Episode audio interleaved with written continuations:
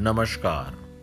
संदीप मधुकर सपकाले के पॉडकास्ट में आपका स्वागत है।